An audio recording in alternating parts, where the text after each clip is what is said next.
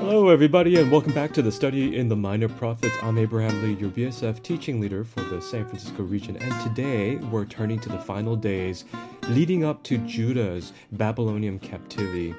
And it's a very, very uh, interesting read. I mean, it's just full of uh, excitement, drama, miraculous escapes, uh, provision of deliverance, and then just kings continuing their idolatrous mayhem, the cycle of defiance, disobedience, idolatry, pagan worship following, and then uh, uh, one or two few kings coming along and restoring and putting back the uh, covenant in its rightful place in the people's eyes. And then uh, just the nation falling apart again, even after a good king. So we're going through these cycles, and I'm sure at times you throw your hands up and wonder what is all of this supposed to mean for me and how do I make sense of all of this? Well, if you're having those thoughts, you are not alone. Uh, we have all kind of struggled through that and wonder what is going on with the kings. And that's what I want to start us off with. Um, I felt just as you did, if that was your line of thinking. You know, the Lord does uh, judge, and He has to because He's a just God.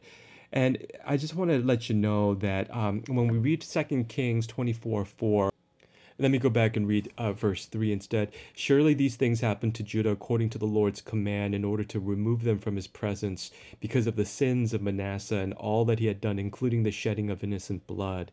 For he had filled Jerusalem with innocent blood, and the Lord was not willing to forgive. So remember that Manasseh, God had mercy on him when he was taken captive and uh, he was brought back by God's grace and was um, able to live out the remaining days uh, fairly well because he had repented uh, and expressed great remorse. And that's found in Second Kings as well. But um, here we're saying we're finding that God was not willing to forgive and put or reinstall Judah into a position where they might be a nation of priests unto the nations around them. So let's take a look at that first. You know, there was, first of all, a definitive prophecy, a word of the Lord, which said Judah would be taken captive. And that was repeated many, many times. And we saw that several times in Hosea, Amos, Joel, Obadiah. And you might also say Jonah foreshadowed it as well of God's judgment, uh, which accounts for part of his uh, sour mood. You know, Jonah was very, very sour about trying to witness to the Ninevites.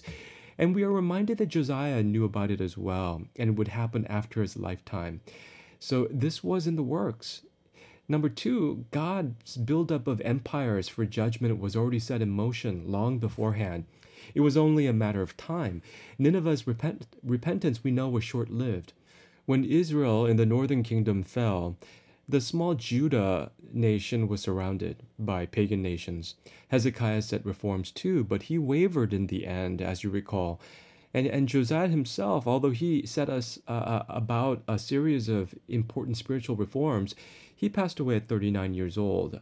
In order for judgment to uh, commence, would he have remained faithful? We don't know, uh, because we, we also do see that faithful kings do kind of uh, retrench back into uh, very, very bad ways of the nations around them and compromise. You know, only God knows that.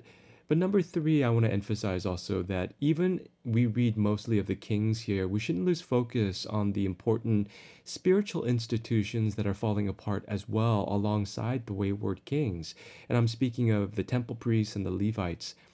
Uh, they were constantly under compromise and challenge, and they never really exercised spiritual leadership nor rolled out a compelling form of spiritual education, a system of learning into things of God in a thoughtful, uh, complex, and sophisticated way. And therefore, the lay people were always going after pagan worship. They kept on and on through the uh, generations, setting up Asherah poles and worshiping at high places. So, you know, it ends up that backsliding was the only consistent thing about them. The temple was in such disrepair, deep disrepair, the priests didn't even know that they had God's word. And it wasn't until they did major house cleaning that they found it. Their religion was cold and ritualistic. Nobody read or studied God's word as was commanded when the kingship was first instituted.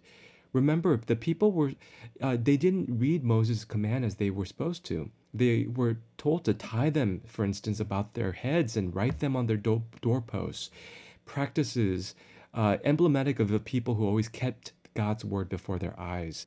So Moses' instructions went on to say, Think about them when you are rising up in the morning and settling down for the day at night. And that's what God told them to do. Well, they didn't do this. Number four, did the nation's insistence on having a king like the nations around them work out? Well, no, it didn't. It was an abject failure. We went through so many variations and cycles of kings already to see that one good king out of so many bad or average ones wasn't going to take the kingdom where they needed to be, where they needed to be. Sinful human leadership wasn't going to take them where they needed to go. But God does not recant his promise that a perfect king by David's seed would reign on the throne of his kingdom forever. Number five, was everything wasted then? Is, are the stories of the kings and their rulership over Israel and Judah, was this all a waste, a waste of time? No, nothing is wasted for God because we realize that through these stories and through their works and through their leadership, we realize salvation only comes from the Lord. It only comes from the Lord. It, salvation wasn't going to happen through even the best human king. We had to see that for ourselves. We had to grow and understand that realization. Furthermore, we know that Judah's diaspora laid the groundwork for global witness of God throughout the world that they failed to do from their homeland, which we get a sense of later on in the books of Daniel when we learn about Daniel and his godly friends and even Esther. The diaspora witness that grows out of the wayward people here goes on in the pagan nations around them through Assyria and Babylon they end up become the witness into the nations so powerful. Chronicles tells us that eventually a pagan king by the name of cyrus of persia comes declaring god's directive to rebuild the temple and jerusalem. That's chapter 36 verse 23 now, how does Cyrus, a pagan, declare such a thing for Israel if not through a confluence of influences through God's remnant, through God's people dispersed throughout the land? And we can't even begin to understand how it might have uh, affected nations upon nations, having a rippling effect uh, going out into Asia and Europe and Africa. Some of this effect goes on to influence the wise men to come and seek out that Savior King who is eventually born in Bethlehem. We know that this influence and impact is far reaching and we'll only know in heaven. But you know, all of this is gives us hope and reminds me of that song that says, "Even when I don't see it, you're working. Even when I don't feel it, you're working. You never stop. You never stop working. God is always at work.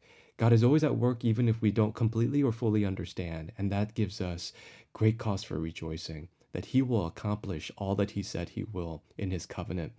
So I just want to also move on to uh, this slide first. You know, I, these days I've been kind of uh, going through some keywords and ideas that are essential to park our thoughts on to kind of weigh in our hands a bit to to really wrestle with a little bit deeper than we tend to and so um, let me start with put my name on it forever. You know, the name of God is essential to understanding who He is. It says in the scriptures that uh, when we believe in the name of the Lord, we will be saved. And uh, a lot of us kind of skim over that, but it's significant to understand that when we say we believe in the name of the Lord, or He's going to put His name on a thing forever, like the temple and Jerusalem, His name will be on them forever what it's essentially getting at is that we we don't just believe the name in a superficial way. That name has a story behind it, attributes that was clearly revealed and communicated to all mankind. So when we say that we believe in the name of the Lord, or I come in the name of the Lord, that means that He's coming in all the things that He had revealed about Himself in the past, and He will achieve and bring it to fruition in the future. So God transcends time, but He's communicating to us in parts and pieces, everything that is essential and at the heart of who He is. And that's the privilege that we walk into, and that is at the basis of our salvation. At the basis of everything that He's told about His name is that He's a Savior and He's a deliverer. He's a deliverer from our sins, which started in Genesis. He's a deliverer and He's a rescuer, but He's also a shepherd. He's a shepherd of our souls. And so all of these attributes wrapped up in His name is what we place our faith in. So there is a very big difference between uh, saying that I believe in the nominal name of Jesus, Jesus as just a name that's a, a word, versus the qualitative nature of about what that name refers back to biblically, scripturally. The Jews would call that the Tanakh, all the ways in which God had expressed his desire and his intention and purposes for us. Remember that the Tanakh is an acronym, right? They represent the first letter of the three parts of the scripture. Ta, ta representing the Torah, Na uh, representing the Nevi'im, which is which are the books of the prophets, and Ketuvim, which are the the poetry works. And so they all embody the covenantal promises and the nature and the attributes of God uh, and all that He has uh, in mind for us in uh, history and beyond. So going on, also, the second line it says, He began to seek the God of his father David. And this is why understanding that name is so critical. David's name and the deliverance of all humanity is wrapped up in the name of God as revealed through the covenant. Passover observance is also essential in that covenant. Passover, as you know, is a picture. It's one of the earliest and most complete pictures of our deliverance lived out by the Hebrews when they were being delivered from Egypt. And so that is a picture of our own deliverance from the world, a world of sin and of despair and of um, damnation. And so when we are uh, partaking of the lamb, which is unblemished, a lamb that is clean and without blemish, uh, with no bones broken, but which is roasted in fire and eaten, taken and imbibed in all of us for our salvation, is a symbol of Christ. And that blood of the lamb was taken and wiped along the doorpost, the doorpost of the door which comes together in the symbol of the cross. The meal inside was eaten with bitter herbs and unleavened bread, representing our humility and the ways in which we mourn with the Lord for his great sacrifice and the cost that he bore for our deliverance. So there are many, many aspects of the Passover that plays significantly into relaying to us a deeper understanding of God's great salvation. Josiah, so he reads from the book of the covenant and he realizes something that startles him. All this time, he had been thinking he needed to be pious in the way in which he thought was best. But after he read the book of the covenant, he realized in more concrete terms how far they had, as a nation, deviated from the will and purposes of God. And that was confirmed by, um, very interestingly, a woman prophet, a prophetess named Huldah, who prophesied about judgment, but also about mercy. And then we also hear again about a measuring line in 2 Kings 21, which is also referring back to that plumb line that we had heard about, read and studied in Amos, the plumb line which becomes the symbol of the standard by which God's people will be judged, even by pagan nations who didn't even know better, by standards in which they intuited of what was right and wrong. By them, they were going to, God was going to use pagan nations to bring the um, bring the nation of uh, Judah and Israel back in line with his will. And so, and then there was also the desecration, uh, the burning of the prophets, and all of the uh, pagan and instruments and artifacts that were brought into the temple and strewn throughout the streets, uh, guiding people into false worship brought into place by evil kings. These were all burned and thrown into Kidron Valley. And as you, if you might remember, the Kidron Valley is on the east side of the city, and it was kind of uh, uh, the garbage dump, a place where refuge and death reigned. And uh, Kidron Valley later on in scriptures is also symbolized as a kind of Hades, uh, a place of uh, unquenchable fire. Next is uh, not the phrase "not since the days of the judges nor the kings," um, and that's in reference to the greatness of Josiah's Passover when they are coming back to observe and to make sacrifices, observe the sacred uh, Levitical duties again in the temple after they've cleansed it and purified it. And this idea that you know when we are coming back into understanding what God uh, is trying to bring our minds to, that we look unobstructed. We have an unobstructed view, a clear line of sight, so to speak, a clear line of sight to the things of God. because we have done the duty of cleansing and purifying our lives from the garbage and the idols and the and the trash that we carry around with us. So much so that sometimes our hands are so full of these things, we have no space left in them to hold on to the sacred things. And then the hill of corruption built by Solomon. You know, even Solomon, as wise as he was, as magnificent as his dynasty was, how he himself had set up a whole hillside full of Asherahs, uh, lured into this error by uh, the people around him, the people that his heart's affections were drawn after. But you know, you read what happens with Josiah and his reforms, but it wasn't enough. It wasn't good enough, and it was never going to get good enough. Well, uh, you might have been frustrated by that, but what is the intention of God then? What does God want for us? Well, He didn't want the faith and religion uh, that the people believed and lived into to be this cold mechanical thing. Godliness was supposed to be, and I tell my students, for lack of a better word, godliness and spiritual life in God was put, supposed to kind of grow and flourish, kind of like a pianist who's playing scales and later on goes on to play jazz. There is a higher way of living into the things of God. Uh, our expectations are quite low, and we underestimate what God is trying to do when He's taking us through His program, through His curriculum, through His training. God is trying to teach us into that which often we resist and hold very low because we just don't understand. And that which we don't understand, we don't know what we're missing. We don't know what we're missing. You know, there's a. I, I went through piano school early in my youth, and you know, there's a drudgery of playing scales over and over again. You know, having those fingers go across and play those patterns, boring stuff.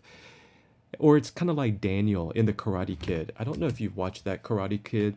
Mr. Miyagi, a Japanese neighbor, wants to teach him how to, because he want he's begging to be taught how to fight the bullies in his neighborhood using karate. And um, Daniel is taught to do some chores. And Mr. Miyagi has him paint the fence and scrub the floors uh, using specific moves, kind of wiping on, wiping off, a routine that gets repetitive. But he does this the entire day, completely exhausted. But he thinks in his mind and within the context, he feels this is a pointless chore that has nothing to do with his main problem to learn karate. What Mr. Miyagi saw, however, was his lack of self discipline and self control. When we realized later on that these practices and routines all kind of built up, the laws and, and the commands that Mr. Miyagi had for Daniel, all kind of worked together to develop kind of a intuitive skill and understanding that he lacked.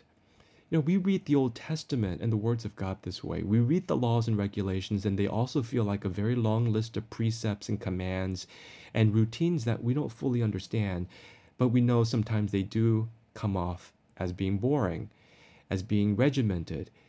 And they, but they are the design, elements of a far higher spiritual training that reflects the perfect ways of God's heart, God's kingdom. His love for justice, righteousness, goodness, beauty, patience, endurance, peace, and grace, these are all taught by His law. Those of us who has grown up in the church may, you know, live into the Ten Commandments in a cold, mechanical, detached way, uh, and then others will say that we're, you know, religious fuddy-duddies. But that is exactly what Jesus is railing against. That kind of me- mechanism, that kind of mechanical, robotic way of living in the Pharisees and the religious leaders of the institutions that ruled over the lives of the Jews. They were religious but without understanding. God has a far greater intention and aim in mind for the collective nature of His instruction to us, to contribute to our learning about the enormous wonder of God's heart and the ways in which we'll be using the things that He's teaching us into the generations and kingdom of his future to come. People say that the human brain is possibly the most amazing miracle, the most amazing complex thing in the universe. Scientists still haven't figured out how even a fraction of 1% of our brains work. It's a mystery with very few entry points into delving into understanding its makeup.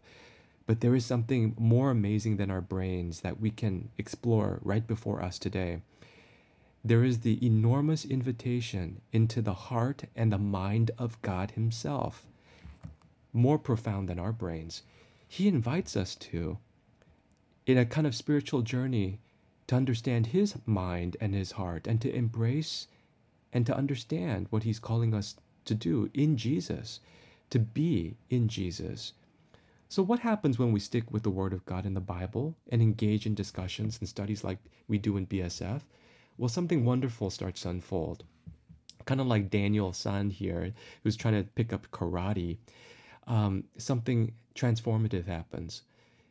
Who would have thought that doing menial work or practicing into the spiritual disciplines would lead to something so unexpected, so profoundly life changing? He suddenly realizes that the practice of obedience leads to a wisdom in that relationship that took his karate abilities to a higher level. In the field of music, I liken it to jazz again. It's like when you spend so many hours with the piano playing the keys and doing the scales and exploring the chords and the harmonics and the different possible ways in which you can play something, you can one day, without cold, calculated thinking, you come to a way in which you beautifully improvise and make music spontaneously and extemporaneously and joyfully exercise a deeper skill, a more sophisticated encounter with the art. That is what God wants us to be doing with our spiritual relationships with one another and most importantly with Him. That it should not be a cold and mechanical thing that we see the kings and the, and the Israelites do, nor the detached and obligated thing that the modern church does but to imbibe into the richness of God, everything that God has given to us, so that we can go out and practice an exuberance of the beauty and goodness of His ways into all facets of life we live in. Paul says in Ephesians 2 that we are His workmanship, created in Christ Jesus for His good work. It's easy to breeze over this word and think merely of good works, but that's not it at all. Paul uses a word for workmanship.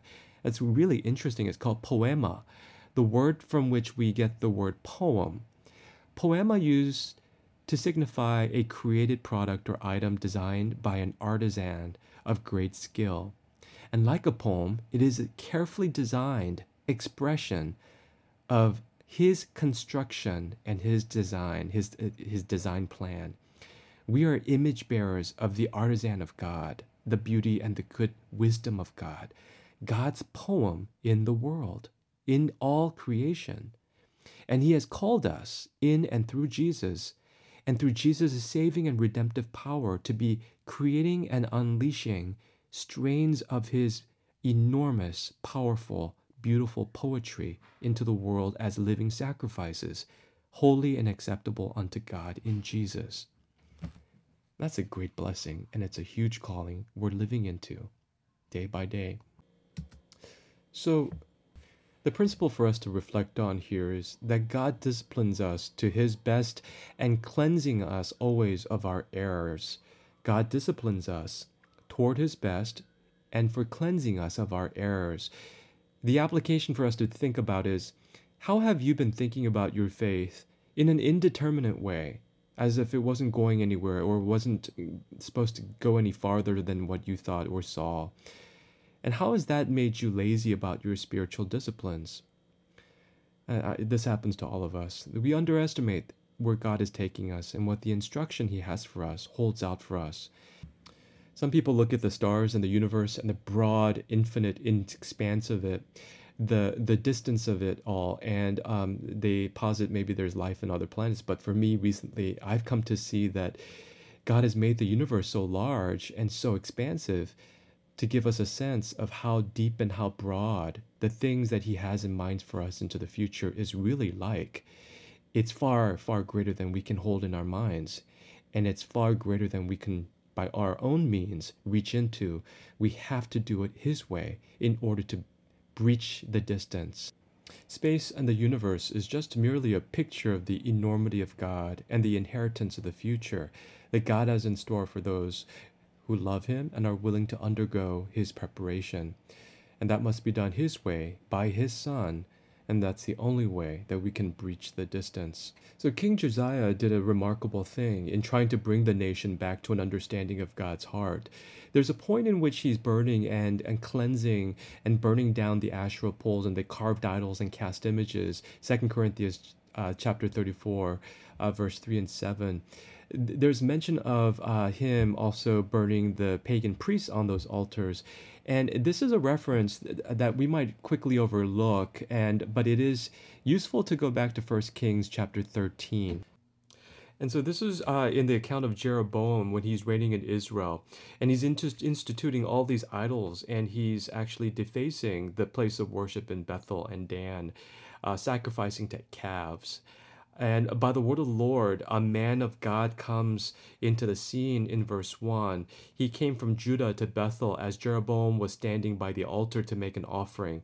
This man of God, he cried out against the altar by the word of the Lord, and he says, O altar, altar, this is what the Lord says: A son named a son named Josiah will be born to the house of David. On you he will sacrifice the priests of the high places, who now make offerings here, and human bones will be burned on you. That same day the man of God gave a sign. This is the sign the Lord has declared the altar will be split apart, and the ashes on it will be poured out. When King Jeroboam heard what the man of God cried out against the altar of Bethel, he stretched out his hand from the altar and said, Seize him. But the hand he stretched out toward the man shriveled up so that he could not pull it back. So it, you probably remember that remarkable scene. But now that prophecy by that man of God, whose name we do not know, is being fulfilled. Not only is it being fulfilled, when Josiah comes across the burial plot of this man of God, he honors this man. So in 2 Kings chapter 23, the king asks, What is that tombstone I see? And the men of the city say, it said, It marks the tomb of the man of God who came from Judah and pronounced against the altar of Bethel the very things you have done to it. Leave it alone, he said, and don't let anyone disturb his bones. So they spared his bones and those of the those of the prophet who had come from Samaria. So very interesting how God's word is fulfilled.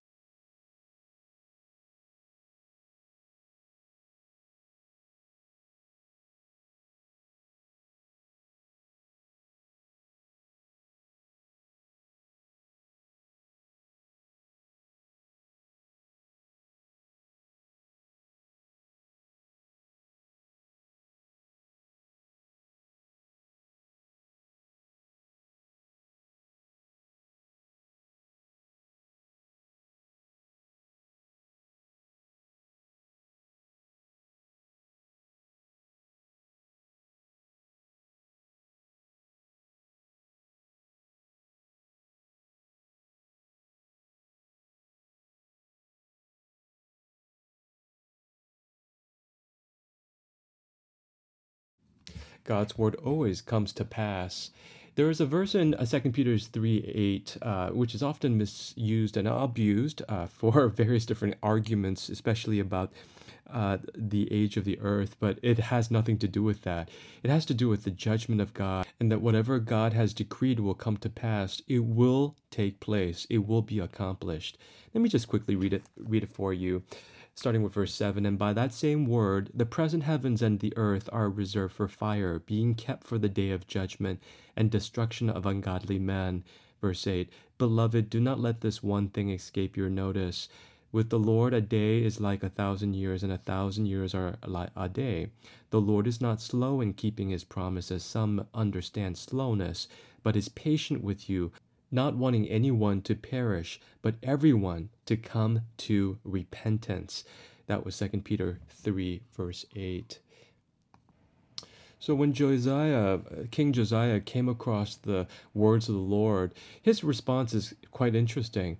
He went into a kind of spiritual panic. He realized how compromised the nation in their divided and polluted wor- worship was. He tore his robes, it says, the robes which he wore the robes which are kind of the stories of our lives, the stories that we want to believe in about ourselves. We're masquerading in costumes, but when Josiah tears his robes, he feels the grief of their departure from God, their disobedience, the way recklessly they've lived against and defied the ways of the Lord. And that grief and that sorrow, and also uh, the the sense of urgency distresses him, so that even the costumes of his kingship are of no consequence, and he feels utterly helpless and miserable to handle how to get back to God, which is their needful next step. So he sent his emissaries along with uh, priest Hilkiah to God's prophet Huldah to inquire of the Lord what's to be done, as it's written in his book. And when he heard the, the devastating judgment on all Judah and Jerusalem, instead of instead of of dwelling on the fact that it was too late and there was nothing that could be done about God's judgment, uh, you and I probably thought, well, it's not worth doing anything about it anyway. Josiah instead, which speaks really well of his character, he goes to calling all the elders of the land together, from the least to the greatest, priests and the Levites together for the reading of the book and a reminder of God's covenant. They renewed their covenant vows to follow the decrees with all their heart and soul and to obey the words of the covenant. He had done everything to pledge them to the covenant of God and the God of their fathers. And so this was a man who did not trivialize sin you know we sometimes our fault is comes from the fact that we live in very secure very well-to-do modern lives so that we kind of trivialize what sin is about because we have not seen the full extent of where sin can rightly go to the to the darkness and to the evil that it is and it has it just keeps going darker and darker and darker we make sin so small as to make the anger and displeasure of God by comparison, seem irrational and emotional, capricious and outrageous. Because we make so light of sin, God lets us see what sin can do. And that is part of the reason why we have the story of the kings and the stories that we hear all around us in our society.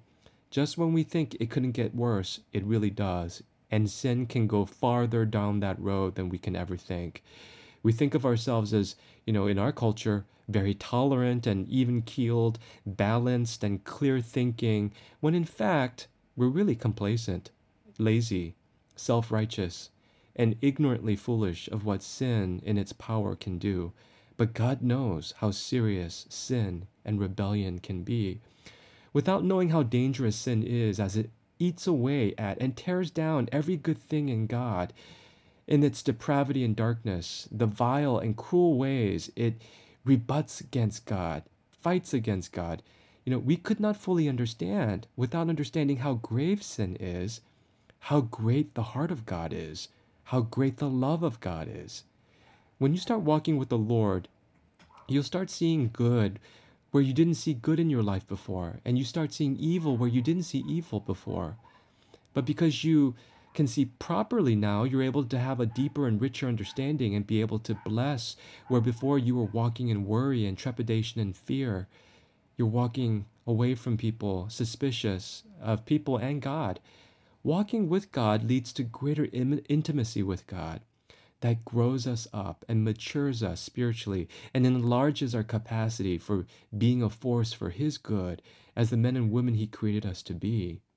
And at the same time, you know, will you'll experience and I experience a contentment and inner peace you had never known before.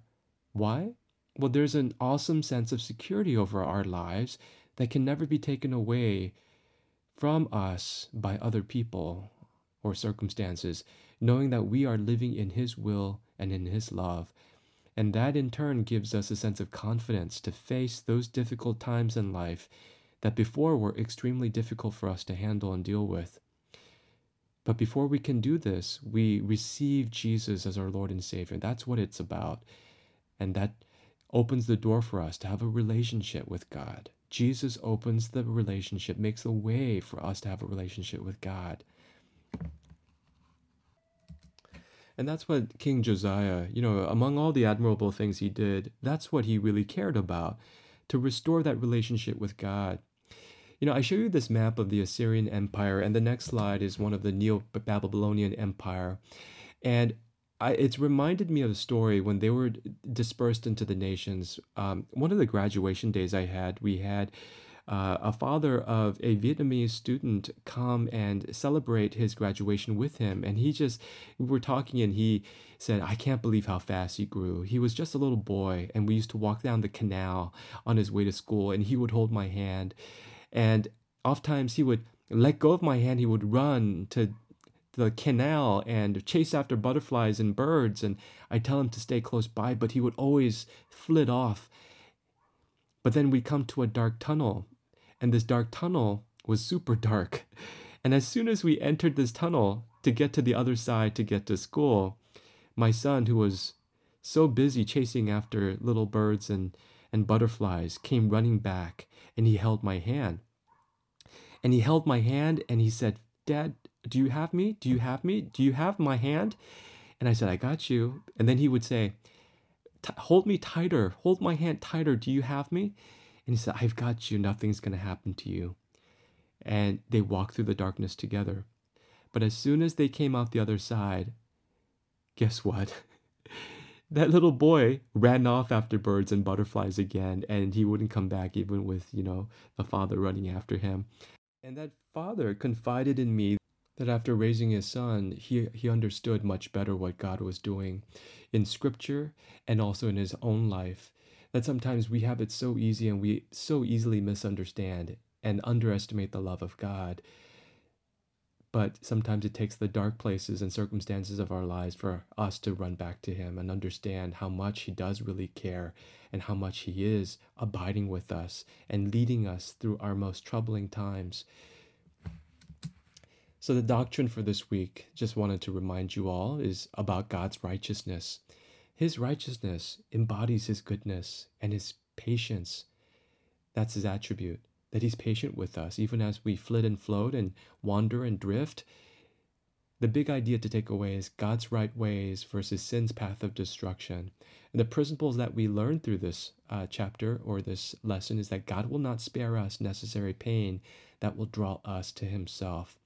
And only God is worthy of our worship. God is only worthy of our worship. Idols obstruct our view, distractions cloud and blind us from the main things the most worthy things that deserve our full undivided attention, and that God can be trusted even when his people fail. You know, even as his people fail, God's plans do not depend on man. He knows we are frail and weak to accomplish any good work apart from him, but he nonetheless involves us because by coming alongside him, we learn about him, the wonder of him, and rejoice and celebrate together over his love. Proverbs tell us man makes plans, but God directs our steps. Let's pray. Heavenly Father, we thank you, we worship you, Lord, that you do not give up on us. You're like the Father, Lord, who keeps calling us back. Even as we're going through dark times, Lord, we know, Lord, that you have your eyes set on us and you're watching over us, and that you will make all things out, work out for good to those who love you. So sustain us, Father. We rejoice in you and we, we praise you, Lord, for the greatness of your great salvation through Jesus and the future that you have prepared for us in our Lord. We thank you in Jesus' name. Amen.